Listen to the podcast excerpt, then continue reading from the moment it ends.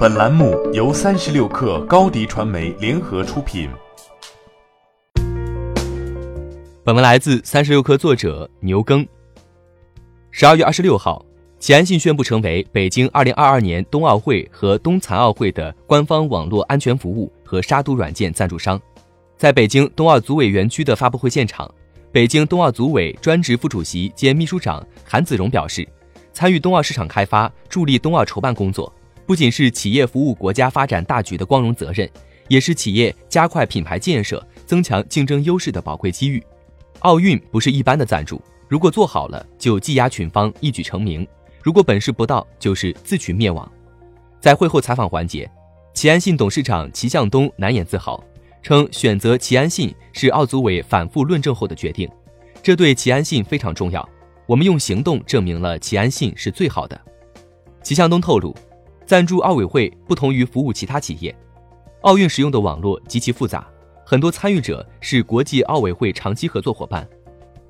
齐安信并不能改变系统或筛选服务商，而为企业提供服务时，齐安信则能提议甲方改良系统甚至重做。我们只能依存现状，这对齐安信的网络安全能力提出了更大挑战。为此，齐安信做了三件事：首先，成立北京冬奥会网络安全运营中心。与所有为冬奥会提供网络信息服务的供应商接触，讨论网络安全问题。第二，对冬奥会设计的所有场馆进行梳理，保障场馆网络安全。第三，设计冬奥会的整体网络服务方案。齐安信总裁吴云坤透露，这也是第一次奥组委专门设立冬奥会和冬残奥会官方网络安全服务和杀毒软件赞助商。齐安信承诺在现场投入超过三千人，超过以往任何一家奥运会服务商。自从二零一九年四月齐安信与三六零股权独立后，这家公司的未来就受到极大关注。周鸿祎曾评价网络安全付费现实很骨感，企业烧了很多钱却没有相应的营收。对此，齐向东再次谈到未来收入的问题。之前网络安全不景气，在于同行只能向客户提供技术和产品，而不提供承诺和保障性服务。十几年来，市场上只有规模数十上百人的小公司，比拼谁的产品更低价。都赚不到钱，最终形成恶性循环。而未来网络安全的盈利点在于提供保障性、承诺性的服务。齐向东表示，网络安全是对抗性产业，你有了保荐，不会用也无法成为世界第一。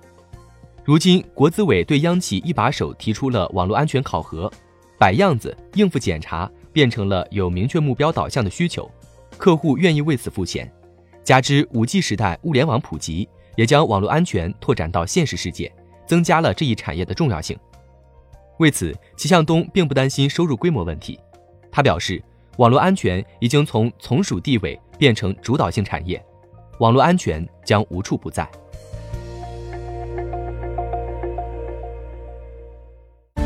欢迎添加小小客微信 xs 三六 kr 加入克星学院，每周一封独家商业内参，终身学习社群。和大咖聊风口、谈创业，和上万客友交流学习。高迪传媒，我们制造影响力。商务合作，请关注新浪微博高迪传媒。